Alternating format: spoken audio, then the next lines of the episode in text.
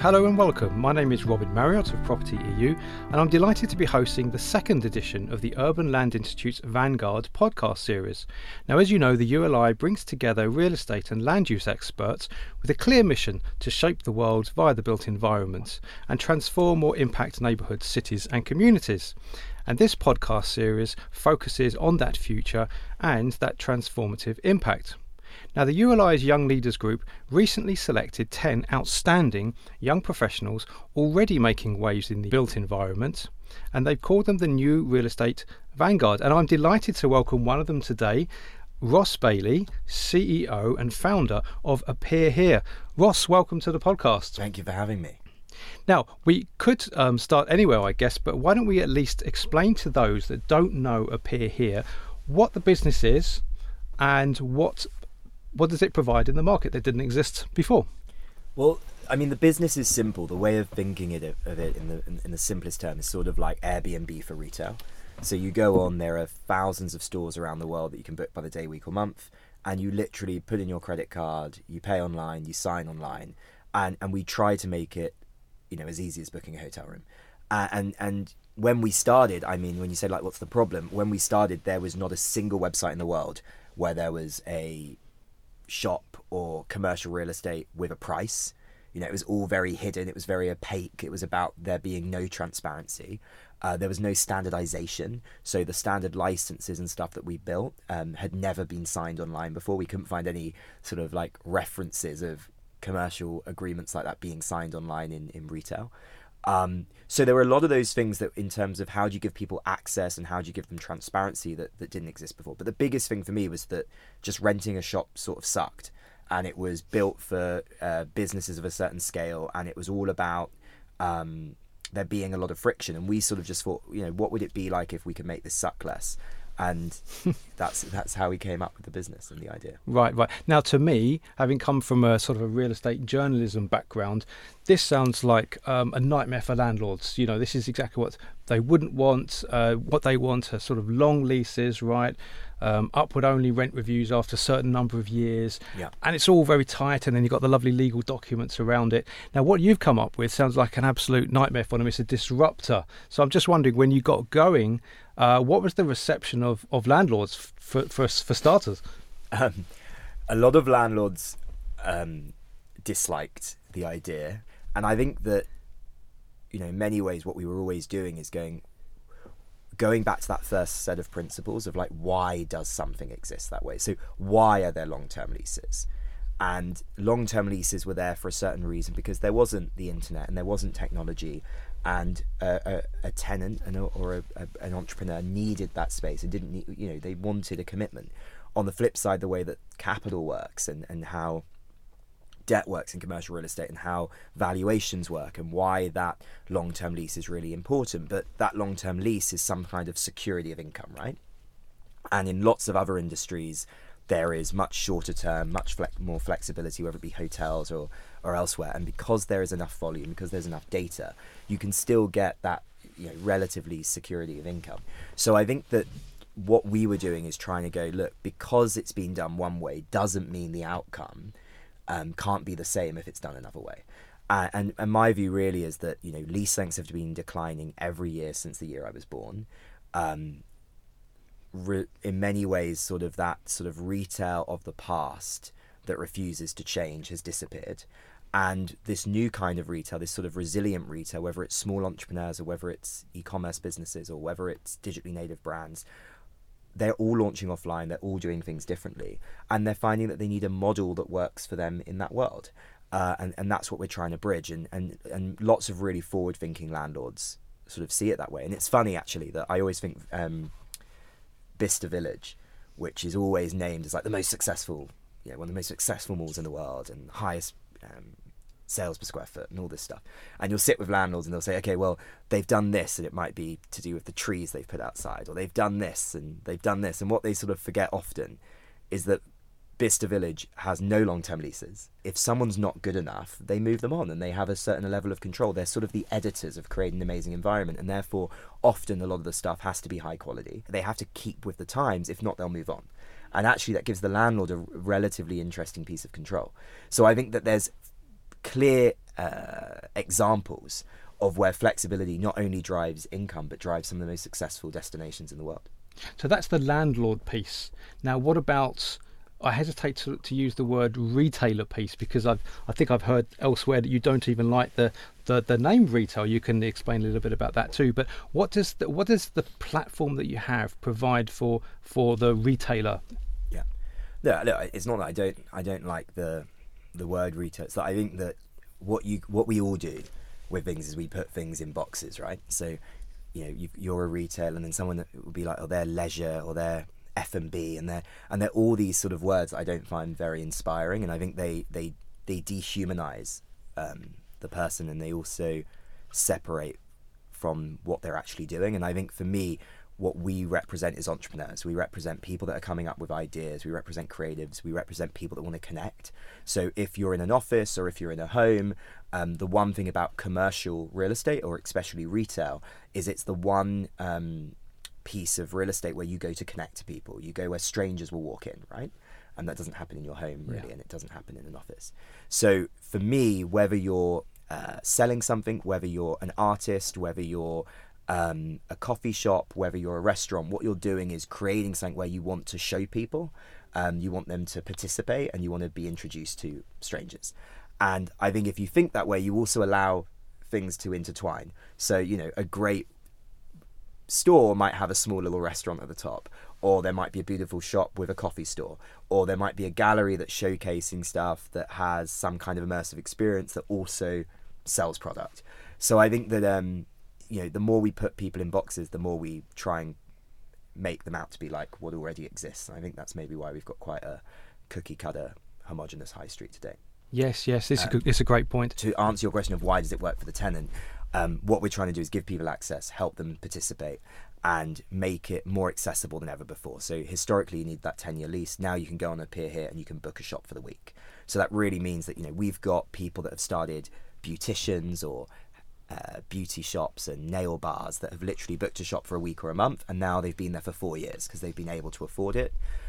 Or we've got amazing luxury brands like Gucci or Louis Vuitton who have launched stores of us in areas they might not have gone to. So they might be launching in Shoreditch or Brooklyn or a cool off street in Berlin versus being on the Champs-Élysées or Bond Street or wherever else. Yeah, it's amazing listening to you, because now you mentioned it, the idea, it sounds so obvious, and yet it didn't seem to have existed before you guys set up, which is in itself is quite amazing. You maybe actually chuckled to myself when you said you met landlords, and you said, well, of course they would ask, where did you get your chartered surveyor's degree from? It's just like, what did you say to them? Because of course your background is certainly not conventional, especially when it comes to the real estate industry. So shall we talk a little bit about yourself and, you know, who you were as a teenager and how you even got into business? Sure. So I left school at 16, so I had no A-levels, so I couldn't really go to university. But I left school sort of on my own accord. Like, I was always fidgeting. I was always trying to find something to do. You know, I came from a very working class family. My mum's from Jamaica. My dad's from East London. You know, I watched my grandparents work multiple jobs and work very hard, and my parents do the same. And I think I was fortunate that I watched my parents actually, to sort of go back to it, they met in a little shop, in a little hair salon, in a little town just outside of London. And my dad was actually walking past the hair salon and spotted my mum in the window and got a job that weekend there sweeping the floors, as sort of a Saturday boy or whatever they call them, because he fancied my mum and wanted to take on a day. And years later, he'd become a hairdresser like her, just because he had tried valiantly to get her to take for him to be able to take her out. And anyway, long story short, they end up falling in love, getting married, and they still work in that same small salon today. And I think I saw how, you know, a shop isn't just a shop. It isn't just somewhere to sell. It's somewhere where someone can create their livelihood. They can be in control of their destiny. They can fall in love. They can create a life. And I think that what we realise that our streets are, you know, incredibly democratic. And for me, they are places where anyone can participate, and whether it's an immigrant or whether it's the local corner shop or the takeaway restaurant, we've always seen that there's such diversity that comes from our streets. And actually there were, in many ways, culture, I think, is created. Culture really does come from the streets, and that's why we want to make it appear here possible for more people to participate. But my childhood, so seeing my parents, seeing them in that store, understanding that, I was very entrepreneurial. I was always sort of like, I don't know, I remember I begged my parents for a dog for weeks, and they said you can't have a dog. And one day they came home and there was like 12 in the garden. I'm like, what the hell have you done? And me and my mates created a little dog walking business, and to me business and those things was, I guess, a game. It was, I was bored, and if you could get more friends involved and the next week it could be a bit bigger, then that seemed like a lot of fun. I ended up doing under 18 nights where I'd rent nightclubs, and we'd put on these nights of what we dreamed a night in London would be like, and there'd be fire breathers and all these sort of things, and apple juice with fireworks on the top that would be sold as champagne. So we do all this stuff, and there was a stage where it was going very, very well, and I was about 16, and we had 700-800 people turning up at these nights every week. They were very successful, and I sort of thought, hang on a minute, I just want to do this. I'm enjoying this, I'm learning a ton, and at school I'm sat there a little bit bored, so I'll go and do that. And that's what I did. And then I moved to London at 16, and I did that for a few years. And then I got to about, I think I was 19 or 20, and I suddenly had this moment where I was like, oh God, all my friends are at university. I've made the biggest mistake. One, they're having a ton of fun. And two, have I removed that optionality, right? It's no longer a choice. And I went to an advertising school called School of Communication Arts, and they had just started. It had existed, I don't know, 15, 20 years ago. And Sir John Hegarty and Graham Think, who did the Levi's ad, all these incredible creatives had gone there, and they had banded back together to create it again. So there were no teachers, you were only taught by people in advertising, and it was for once you'd been to university. So in my head I was like, well, this looks fun, and if I get in, then in my head I was like, I've skipped university and these guys have all been there, so it'll make me feel better. And fortunately I got in, and it was an incredible experience. I mean, the guy who runs it is a creative genius called Mark Lewis, who's nuts, and would come in a Segway every day with a bulldog running behind him. Every day he wears sort of multicolored trousers, and he'd start off the day by shouting out loud, "We sell or we die." And it was just the most bizarre experience. I mean, on my first day of school he gave us each, I think it was 10 quid, and he said, "Go find your desk." And one kid's bringing a sofa that they found off the road. Someone else has bought, managed to haggle, I don't know, like an old door that they've turned into a desk.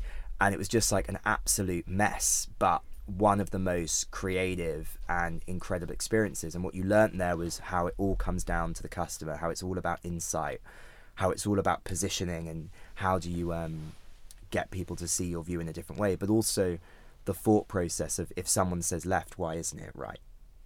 Yeah, well, everything you described, of course, is not exactly conventional, right? But I guess this is what happens in the background of someone that does become an entrepreneur. Now, did you not also go to a business school that was founded by Peter Jones, a very well-known entrepreneur in the UK? Is that true? And what was that experience? How did that come about, even? And what was that experience like? I just moved to London, and my auntie saw in the newspaper a little advert, and they were like, "Look, we think you're a bit like that, so why don't you go?" And I turned up, and there were loads of kids at Peter Jones's office, and there were tons there. And then they sort of did like an X Factor elimination, and by the end of the day there were 20 of us left, and we lived in a hotel for 6 months, and we got taught by entrepreneurs. Peter Jones taught us. There was this amazing guy that came in several times called Mike Clare, who founded Dreams Beds. He used to turn up to teach us in a Rolls Royce with the number plate Dreams, which used to make me laugh. And it was all about doing stuff and doing things practically. And it was very competitive, but again, it was very unique. And what I noticed, some of them seemed some seemed really smart, some seemed not so smart, but all of them seemed ambitious. All of them had energy, and all of them seemed like they would just go for it. They didn't mind if they looked stupid, and actually they didn't seem that much on the pedestal. They didn't seem that different to me or anyone else or my family. They just seemed like they believed it was possible, And I think that was one of the biggest things I walked away from. I just went, well, actually, it just seems like if you work, you know, my pet family and people work, you know, I think the work ethic comes from what I watch my grandparents and my aunties and uncles and my family do. They're incredibly hardworking. But there's often a view that, well, those people are a little bit different. And actually, when I met them, I went, I don't think they are. And I think that was one of the most amazing experiences coming out of Peter Jones. Wasn't just the learnings, it was the access to individuals where you went, oh, we're all pretty similar. And in the end, you know, the more people you meet in life, you realise we're all the same. Yes. Now, if I asked you if you had three ideas before breakfast today, you'll probably know why I'm asking that question, because I believe it's linked directly to how you actually came upon the idea of Appear Here. So can you tell us a little bit about that side of things? A bit, but being honest, like I don't think it's sort of, it did, but I didn't realise this until quite recently. So when I was at the ad school, the guy that would stand up the school every day and say we sell or we dine, this ridiculously creative amazing man, Mark, he came up, I mean, one day he sat with me and he went, you know, I remember he did different things. One day he sat with one of us and he went, okay, listen, you're going to go to the ballet this weekend, because it was just like, there's no chance you'd go to the ballet, so you're going to go to the ballet, you're going to sit and you're going to watch and you're going to absorb everyone. And then one week he said to me, you're going to go to Tesco's for Saturday, that's your homework. And I want you to, there was an app called Foursquare at the time where you could log into your location. So like, I want you to log into Foursquare every hour and I want you to sit in Tesco's for 5 hours. And I was like, oh my God. And the first hour you're going to sit there and you're going to watch people come in. And I want you to put them into groups of people. And the second hour, you're going to follow those different groups around constantly, just subtly watching what they put in their basket. The third hour, you're going to guess. And the fourth hour, you're going to see them, put them in a group, guess what they're going to buy, follow them and see if it's true. And it was all to do with, you know, spotting different groups of people. You know, what does the single man buy versus the dad that comes in with kids versus the mum? Who spends longer looking at the prices? Who buys own brand versus who goes straight for whatever else? How are their shopping habits? So he was very interesting how he'd set things like that. And one day he said to me, okay, Ross, you're going to come up with 3 ideas before breakfast. And every morning, if you don't come up with the idea, you can't get out of bed. And, you know, for the first week, you're like, this is great and it's quite easy and you've got lots of ideas. But after about a week, you realise you have no ideas and there's nothing in your mind. And I'm one of those people that have probably got like a little bit of OCD. So when I've said I'm going to do something, I find it, you know, incredibly painful if I don't. So when he was like, look, you know, 3 ideas before breakfast, and then one morning I struggled. I'm like lying there trying to come up with them. And then what happens is every day as you walk around, you start to have this insane curiosity, right? Like you're looking at the street and you're watching someone cross it and you go, okay, what if there was this idea? And you stop having a filter because you're like, I just got to get out of bed tomorrow, right? So you just come up with ideas. And it just happened to be that one of the days, the idea was a marketplace for empty shops. And, you know, I'd probably read about Airbnb that day. I probably walked down a street with a ton of empty shops and just went, okay, that's my idea tomorrow, and didn't think much of it. But on my phone, every day, I would write the 3 ideas as a note. So, long story short, but I think it's interesting because, you know, you connect the dots looking back, not as you move forward. I never knew that I came up with Appear Here then. As far as I was concerned, that's not when I came up with Appear Here. So I came up with Appear Here towards the end of the school year, and then it was the summer of 2012, and I launched a shop for the Queen's Diamond Jubilee in Soho. And I designed Picture the Queen with David Bowie stripes on, and the T-shirts actually got banned by Buckingham Palace, but that's a whole nother podcast. And the idea was, as I did it, I was like, oh my God, I set up an online shop so easily. That was great, but nobody bought on the online shop. And then setting up the offline store took forever, was really difficult, really hard, really, you know, just crap. And then when I launched it, suddenly loads of people were buying stuff. But not just that, the online store people were buying things from, even not in London. And I suddenly was like, oh my God, there's something intrinsic with doing something offline, online. And back then, you know, this is 10 years ago now, the idea of the awful word like omnichannel, the way that these things are connected, wasn't really the case. It was very much online versus offline, and one will exist and one won't. And I sort of, as a young guy, bought on technology, was like, yeah, it will all be about online. And then was like, well, nothing's selling. And then I loved being in the street, right? You know, it was the best summer ever, summer of 2012. It was boiling weather, much like it is now. We had the Olympics, we had the Jubilee, we had all this stuff going on. And there was this amazing optimism in the world, I think. You know, Obama was president. You know, David Cameron now in retrospective didn't seem so bad. you know, it was great being out there. So that was sort of where I thought the idea came from. And I guess years and years later, you look back and I was on my notes and I was looking for something and there was a note there from before that date and it was in the free ideas for breakfast. And I was like, oh, wow. So that must have stuck there. It must have been in the back of your head and gone. And then you go, well, why did I pick that one out of hundreds? And I think it's because, you know, whether it's my parents and their little shop and seeing the impact that had on them, or whether it was renting night, because I used to rent empty nightclubs and turn them into things. You know. So I think, when you look back, you notice that often things connect more than you realise. Wow, what a story. So there you are, you've obviously had the idea, things have come together, and now it's really time to establish this business, Appear Here. Can you describe to the listeners, what were your experiences of setting up a company and getting it to grow? I had to go and figure it out. So I had to go and research, you know, what the capital structures, why these things are in place. And really, I sort of found it like this just intellectually stimulating question, which was like, you know, why is this the way it is? And I spent over a year just understanding everything to do with real estate, or trying to at least. And then it was in 2000, and then I spent probably a year trying to raise money. And it was 2014, I managed to get some seed funding and sort of took the idea seriously. And we launched the website at the end of 2014. And by 2019, so 5 years later, we had offices in London, Paris and New York. We had 250,000 brands, retailers, entrepreneurs on the platform. We'd raised, I don't know, 30-something million pounds. And, you know, we'd launched shops for everyone from Kanye West to Gucci to Supreme and amazing streetwear brands, to tens of thousands of, you know, butchers and bakers and candlestick makers, and in many ways a contrarian view of what everyone had said was dying. You know, we could never have enough space. And then 2020, we raised a round that, you know, I think valued the business at 9 figures, and within 5 days our revenues dropped 95%. Oh, COVID. Oh no. Yes, of course. Before we get to that, which must have been pretty traumatic and so frustrating, because you probably had a very good run up until that point. You talked about the investors that came in. Now, some of the investors, as I understand it, are actually very well known in the real estate community. There's a company, for example, called Mark. It used to be called Meyer Bergman, but changed their name to Mark as they rebranded. I think it just might be interesting to people. I think it's on your website and quite public. Can you just talk about the investors that you managed to attract and what that process was like? Yeah, we went and we got, you know, big venture capitalists and big investors who are in technology. Some of the biggest VCs in Europe invested. And then my view was we wanted to get real strategics, like people that were really interested and got it. And Marcus at Meyer Bergman, who's a lovely guy, is someone who was one of our early investors. David Simon and Simon Property Group, so, you know, the biggest retail landlords in the world, invested.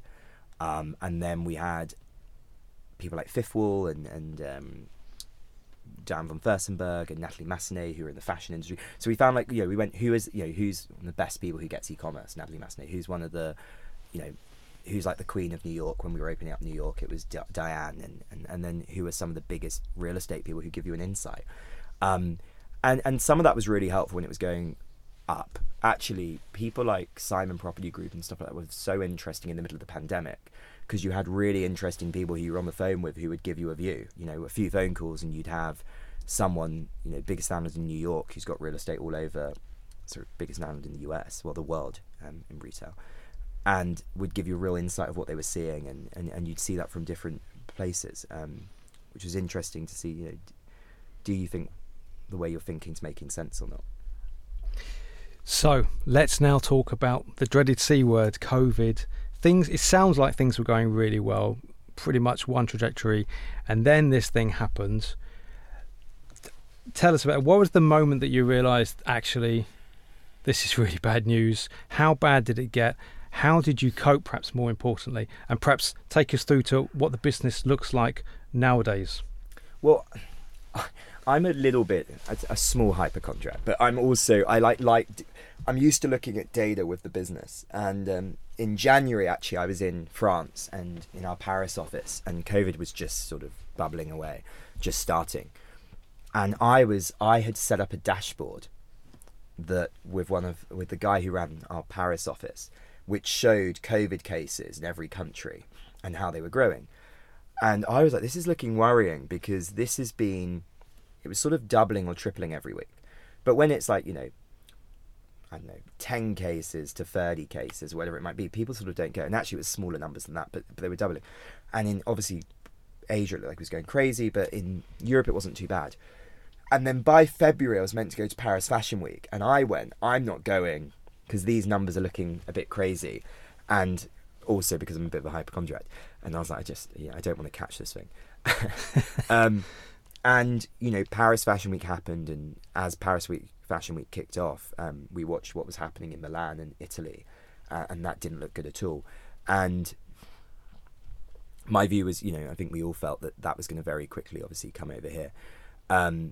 So I think it was a really funny place, because in one sense I was like, see, I thought this, look at the data, like humans aren't very good at exponential growth. So when you see something going up like that and it's small numbers, we can't predict that actually in just 6 weeks, that means, you know, potentially millions. You sort of see, we're not very good at our brains, I don't think, of understanding that. And you were seeing these charts going up and going, if this was revenue lines, right? And I show this to an investor right now, they would be riding every check. Right, thinking your growth's phenomenal, and this is a potentially at the time we know now it's not, but at the time it was like, and this is potentially a really deadly disease. Right, there were arguments that it was 10% mortality and all this sort of stuff, so it was really concerning. But I guess when you know, so we felt let's close this round quickly. We fortunately closed it. It hit our bank account the night before the stock market had its biggest crash since 2008. And I think at that point, my view was, okay, this is scary, but it will, you know, be a few months. Yes, I remember that the stock market crashed like 30%, I think, something like that. Something crazy, right? Yeah. And you sort of like, look, this whole, what the hell's going on? This seems crazy. But it was so unprecedented that I think that, you know, at that point, you're just like, oh, it's here.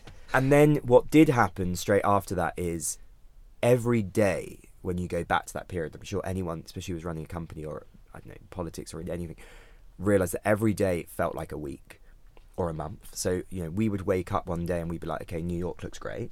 Let's focus on what we're doing with France and how do we get people out? How do we shut the offices? What are we doing there?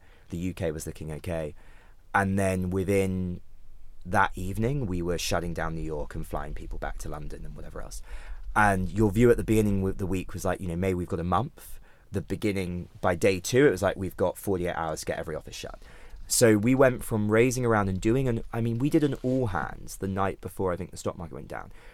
And I think of 30 questions from our global teams, I think maybe one question was on, what do you think about COVID? Just one, yeah. And 7 days later, 7 days, we had shut down every single office and we were working remote.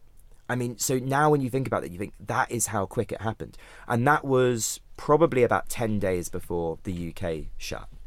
So we shut a bit early, and you know, me and all of my executives had COVID, so we suddenly then were shut down with COVID, and we had it pretty badly. And I think at that point, when it was looking quite scary, and we were all in lockdown, and the Prime Minister was ill, and all those things, I think suddenly we're like, oh my God, what is going on here? And you would go, you know, I'd walk down the street, and some places were doing takeaway coffee, and I mean, people in their 20s that I was sort of like, oh, they'll be fine. They were scared and they were not wanting to touch you, and you were like avoiding people on the streets in the middle of London. And then suddenly you're like, well, what's this going to do to us as humans fundamentally? Like, you know, a theatre, a cinema. Am I going to want to sit in a room with 100 other human beings breathing all over me when you were looking at humans going, they? I mean, we sort of laugh now, but like, I remember watching Netflix and two people would touch the same door handle and you'd sort of have a shudder, you know, I mean, it was, or they'd kiss on telly, you'd be like, oh. So what's so amazing is, I mean, it's a great lesson to all of us, right? Is that when you're in something, no matter how great it feels or how horrific it feels, either way, when it's a fleeting moment in time, you cannot let that lead your decision making. Because the truth is what exists for 1,000 years will probably exist for 1,000 years going forward, and those behaviours. And, you know, in one way we were questioning all of that, and in the other way we were going, well, hang on a minute, in 1920 there was a global pandemic that killed nearly 10% of the world's population, and within years everyone was dancing and having the time of their life. So it's crazy that there were moments where, you know, the consensus was, if you watch the news and you watched amazing people speaking, an amazing business analyst was like, what was this going to do fundamentally to our futures? And now here we are 2 years later, and the world couldn't be more normal in some ways, right? In terms of that idea of connection. I just got back from Glastonbury, and you would never have thought there even had have been a pandemic. Everyone was probably closer than they'd ever been. And as of January to now, the business has grown, 500% plus or whatever, it's like ridiculous. Where the UK business is now bigger than it was before COVID, with actually a much smaller, more efficient team. The demand is so crazy at the moment that we've had to shut our phone lines down and take them off the website. So that's annoying, but it's a good problem to have, I guess, versus the opposite. And we're building back, and back to what we just said a minute ago about, I think your view as an entrepreneur or as anyone has to be to ignore the highs and ignore the lows. And when you win an award or someone tells you you're fantastic, you can't believe it. And when someone tells you that, I remember I had an awful moment when an investor sat with me, and they said, look, if you hit this, this, and this, and you hit these margins, we'll invest in you. At the end of COVID, if you survive, and we survived, we grew it back, we hit the margins. And they went, look, the problem is, Ross, you've not hit your numbers for the last 18 months. I was like, yeah, we were in a pandemic. And again, you've got to ignore that as well, because, for whatever reasons they said it, and that was their reasoning at that moment. But at the same time, you've got to ignore them when 18 months before they told you the best thing ever. So I think you've got to stay course. And I think that my biggest learning for me going through COVID is when I did, luckily we didn't pivot the business and stuff like that, but there were points where I was like, well, will we ever come back as humans in the same way? And the truth is, I think things bounce back very quickly. They come back much quicker than expected, and humans are resilient. I like the way you interpret the events. It's optimism is not quite the right words, you'll probably come up with it to describe yourself, but hearing you speak and meeting you for the first time today, it does remind me of something that I saw, and I think it's your LinkedIn page, and it came from someone that was probably, I don't know, one of the teachers at one of the places that you studied at, who said, Ross is one of those rare talents who seems much wiser than his years. I don't know if you remember that comment. It's on the LinkedIn page. But just ask you a sort of a personal question. You're just into your 30s, aren't you? I just turned 30. Turned 30. So do you see yourself as much wiser than your years? Do you think that's got anything to do with the success that you've had today and the direction you're travelling? Or do you think that's actually kind of nothing to do with it? I mean, most of my friends think I'm like Larry David, so I don't know what that says. But I am, I think I probably flip between both. I'm like either a big child that just is very playful and wants to have fun, or I'm probably a little bit serious. What I always do is trying to think about what are the big decisions I have to make, and do I get 8 right out of 10? And I'm going to get some wrong, but trying to focus on those big calls. And I think that, and often questioning when you are young and you are naive and you don't know anything, I think you often question and go, well, why is this a certain way, or what's the data, or what's the evidence, or is there anything to back up my thinking? Yeah, I mean, what you're talking about is absolutely fundamental to the real estate industry. So I think the listeners will be, really sort of digging into what you're saying there. And real estate is, it's in the most amazing industry. We're literally building cities. We're building cities and streets, and we're doing that stuff. And you get often, you look at some of the most creative people that you meet. They never want to be in real estate. They're going to fashion, they're going to media, they're going to advertising. They want to be in all these industries, no one wants to be in real estate. Why? Because it's like a load of people that look often like they're from the same schools. And they talk about asset value the whole time, and they don't talk about value creation. No other place. You don't sit in a meeting with an amazing fashion house and hear them talk about, obviously they talk about numbers. Obviously everything comes back to that. But they don't, as they're designing the collection that they think is culturally relevant, say, okay, we need to get this from this many sales to this many. They go from what are they creating, how's it going to connect to people, and then the intrinsic value will mean we have a better, more successful business. And you look at, LVMH is, fundamentally, it's run by a banker, right? But you look at LVMH, you look at the obsession with craft, you look at when I've gone into that organization and so much collaboration, and bringing in, someone like Virgil Abloh, to run Vuitton, and being the first to really do that, and making pretty bold decisions. And you go, collaborating with different industries and artists and architects, and you go, wow, this is really interesting. And I think what we often do in real estate is we are quite secretive We don't like collaboration, and we find it sort of, the way I describe it's like an ego burn. Like, you know, you sit with a, I had a meeting not very long ago with, I don't remember the name now, but they brought a team into our office. We're like, hey, we just want to like run this by you. We just want to get your thoughts. They wanted critique, and they might have walked out of that room and gone, that was a load of crap, we don't care, but they wanted it. One of the most amazing women I know is a woman called Faye McLeod, who runs the creative studio for Vuitton and Dior, and she does all of the visuals and the merchandising and the windows. And I mean, she's got the most creative, incredible studio. And when I hear her talking to people, whether it be a top person at Apple or a top person at Facebook or a top artist, or, you know, her catching up when I've caught up with her and literally sharing ideas, I never get this sense that by disagreeing or seeing something differently that you're somehow affecting her view. And in real estate, you literally will sit with someone and they will call you in and say, we want to know what you think we should do to this retail arcade, and you'll have a view, and they'll be fuming, you know, and they'll be so angry at you, and they'll be like, how dare you tell us how you think it should be done. And you're just like, okay, I don't know, you know, maybe I'm wrong, I don't know. But I think we need to build an industry where you bring different people in, you know. Our streets aren't a load of people that went to Reading and Loughborough and wherever else. They're people that are from every walk of life, and I think if we brought diversity in, it should be the most, you know, amazing industry. You're literally building the built world.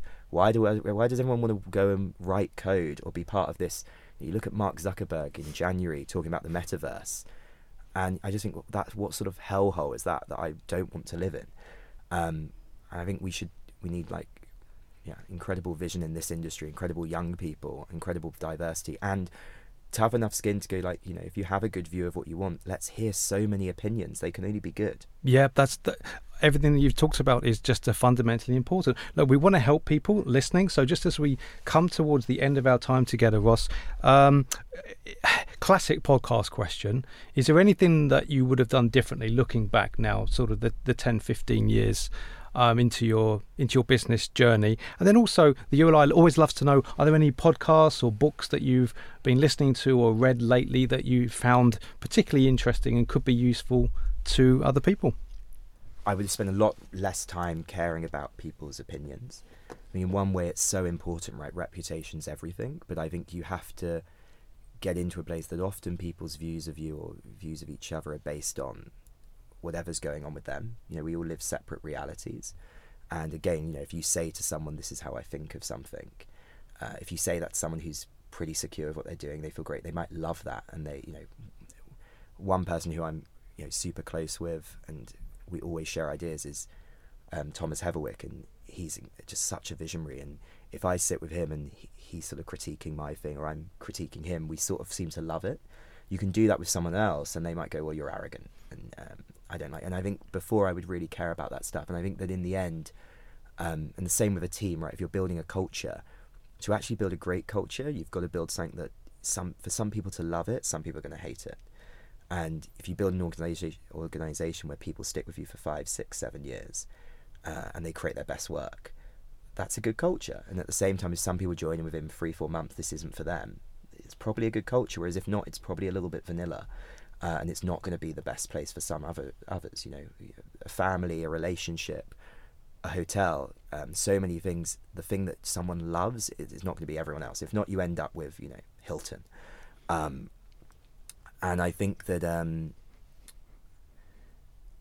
so I think it's about that, but then also making sure that morally you stick with, you know, people's opinions of you and what you do are very different to what your actual values are. And I think if you have your values and you make sure you stick with them, and if someone follows up and they go, but why do you think that? And someone's able to tell a horrific story, then, you know, you've got to care about your reputation. But if they're not able to say that and it's just an opinion, then I think you just got to ignore it and move on. It's the same as what I said before, you know, ignore the highs, ignore the lows, and stay on your path. So I think that, you know, I'm not going to go into what I would have done better and what I've done right, because it's sort of too much self-internalized. I think I need take a therapist, too long, you know. But I think that would be my bigger thing, and just to keep moving forward. You know, everything's possible, and that's something that we always need to remind ourselves, and everything's changeable. you know, because you've been one way in the past doesn't mean you can be a different way going forward. And that's whether you're a creative, whether you're an entrepreneur, or whether you're running a real estate fund. Like, we've all got the ability to seek more opinions and make bolder calls. And in terms of what I love reading, I think a good book I read recently was Good to Great. It was really interesting for me, going through a moment of crisis at Appear Here, but also witnessing a lot of industries go through a moment of crisis. And you see some, I mean, one company in UK real estate, I haven't spent a huge amount of time with them recently, but everything I'm reading and what I'm hearing, you know, someone like Land Securities actually seems like they're just, you know, there's some bets they're making that I'm looking at and I'm not so sure. There's others I'm looking at and going, oh, that seems really smart. But they seem like they're making like bold bets, and they seem like where they're coming from seem thought through.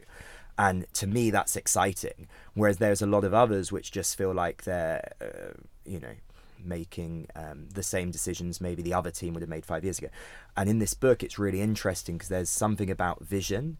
And then there's something about what happens with a lot of companies is the moment there's crisis, a new team's brought in. And the new team does the opposite of what the old team did. And then they don't work, and the new team comes in and they do the opposite. And you end up just in this circle of doing what the, you know, one removed team before did.